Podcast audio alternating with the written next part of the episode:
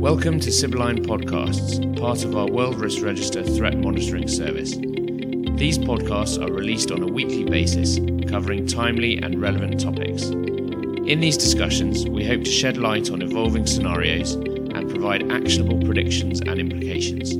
We hope you enjoy listening and welcome any feedback.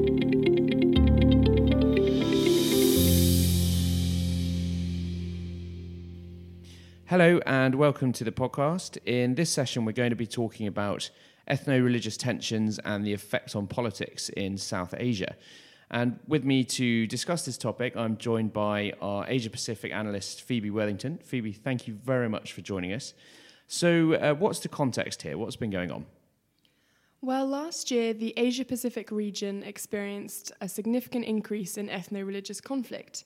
This is going to remain a key trend throughout 2019, and what it's been driven by is the willingness of certain influential actors to exploit religious fault lines in their country to further a political agenda.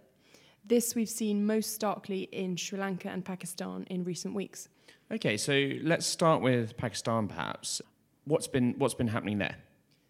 Well, on the 31st of October, Christian woman Asia Bibi was acquitted on blasphemy charges after she was sentenced to death about eight years ago.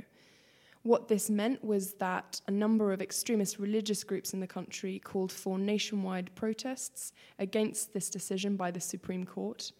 And a number of cities saw quite significant violence. I think roadblocks were set up and a lot of vehicles were set fire to, particularly in Karachi and Rawalpindi, where she was held in prison. And whilst these protests have ended now, what it signals is a broader presence of more radical anti blasphemy sentiment in the country, which is stoked by political groups, and that this trend might re emerge again in the future. And what this is driven by, I would say, is the presence of more extremist Islamist parties in Pakistan's last election in July, which saw Imran Khan come to power. And this brought more hardline religious sentiment closer to the forefront of politics. And these groups start to use anti blasphemy and religious sentiment as a rallying factor within Pakistan to try and stir up unrest. And this example shows that they have done it very effectively. It's interesting to note that the protests actually ended after the government conceded to their demands what they were obviously demanding was that she be sentenced to death, but they ended up reaching an agreement that she wouldn't be deported from the country and would therefore remain in danger. So that ended the protests, but what it almost did was vindicate them, and it's likely to mean that they will continue in future, and it hasn't addressed the issue of anti blasphemy, unrest, and violence in the country. Okay. One of the other concerns, I guess, in Pakistan over recent years has been that of anti-US sentiment. Does that play in here at all, or is that a, a, largely a separate issue? No, it definitely does. What's significant is that a lot of these groups, which I'm mentioning, are fundamentally anti-Western. They're against the Pakistani government engaging in the US's war on terror, etc., and therefore it conflates very easily with anti-Western and anti-US sentiment. I think it was at the beginning of last year that they had a breakdown in relations over an intelligence sharing agreement, which all stemmed from accusations that Pakistan was harboring terrorists. So now these sentiments are at the state level as well. And so as Pakistan continues to be particularly frosty with the US, and particularly as Donald Trump has taken a harder stance on Pakistan, this power play might increasingly conflate with this lower down grassroots anti anti Western sentiment, which, as I say, is very easily confused or rather linked with anti blasphemy and sort of hardline religious sentiments in Pakistan. And is this anti Western sentiment, religious, uh, religious persecution, is there any evidence of that playing out in a specific threat to Westerners working in the country or foreign businesses in the country? Or are we talking more about a shifting uh, contextual uh, development, which, which is sort of growing a, a broad threat rather than specific evidence at this stage?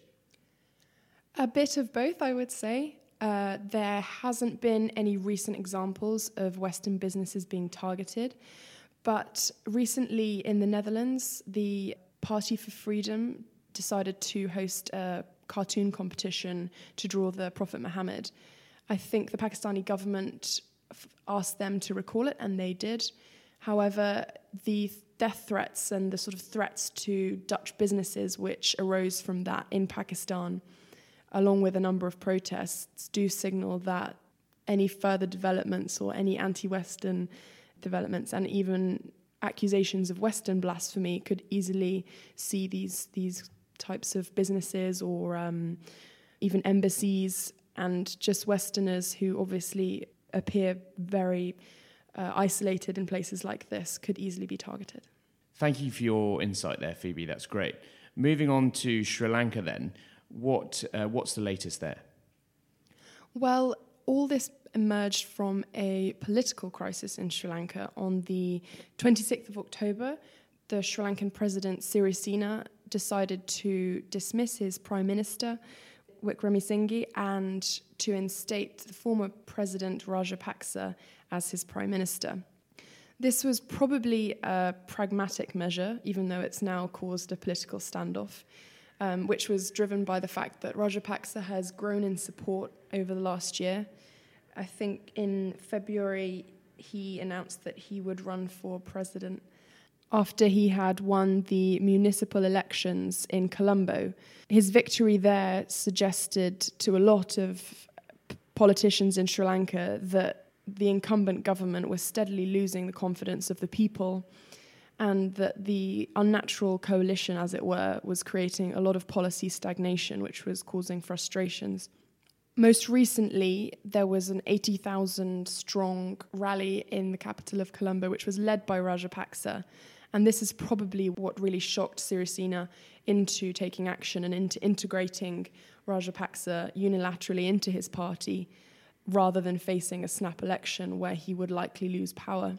However, it's been broadly unsuccessful for him because the country now faces a political deadlock in which there is a vote of no confidence against his coalition with Rajapaksa, and the Speaker is refusing to acknowledge this constitutionally, and all three leaders in this scenario are refusing to shift. Okay, and how do ethno religious tensions play into this political scenario? Well, former President Rajapaksa was linked with the persecution of ethnic Tamils during the time of the Civil War. And the international community, particularly the US, have called for investigations into the possibility that he is guilty of major war crimes. What I would say is that his rise to power or rise in political appeal has prompted a return to more vocal ethno religious persecution in the country. This has already been demonstrated by a number of protests and uh, a violent mob, in fact, which took place in the central district of Kandy just after the municipal elections, which, which saw his party come to power. And so it can be directly linked with a rise in ethno religious persecution, as these were led by Sinhalese Buddhists targeting Muslims in that district. What this might mean is that as Rajapaksa increases in power, and as rallies in the capital take place calling for his government and his coalition, the political developments will conflate with ethno religious tensions in the country and we'll see further outbreaks of violence and a retreat from human rights practice. Okay, and are there any other countries in the region that are demonstrating uh, this sort of similar conflation between ethno religious tensions and, and politics? In India, the ruling party, the, the Bharatiya Janata Party, have been directly linked with stoking Hindu nationalist sentiments in the country, which increases their popularity. A recent study by Cambridge University showed that their popularity was boosted by an estimate of 9% which can be the difference between them winning and losing. And critically, they face an election next year in April or May. What this might mean is that they will begin to make inflammatory comments or appear to condone religious violence. And that as such, we might see an increase in religiously motivated protests and mob violence targeting religious minorities in the country, that being Muslims, Christians, um, all driven by heated Hindu nationalist sentiment. And in the longer term, that might see an increase in more heated religious debate in the political sphere, which, much like Sri Lanka, will raise broader human rights concerns and the concerns of the international community which again in, in the longer term will raise the risk of possibly sanctions and investigations into these countries. Brilliant. Phoebe, thank you very much for all of your insight there. Of course, everything that we've talked about here is going to be covered in some detail in our annual forecast for 2019, which is due to come out in January of next year. Nonetheless, if anything that we've spoken about today has triggered further questions or comments, please do not hesitate to get in touch and we'd be more than happy to have a chat. Thank you for listening, and we hope you have found this podcast useful. If you would like to learn more about our services, or if you have any questions or feedback, please get in touch at info at sibylline.co.uk.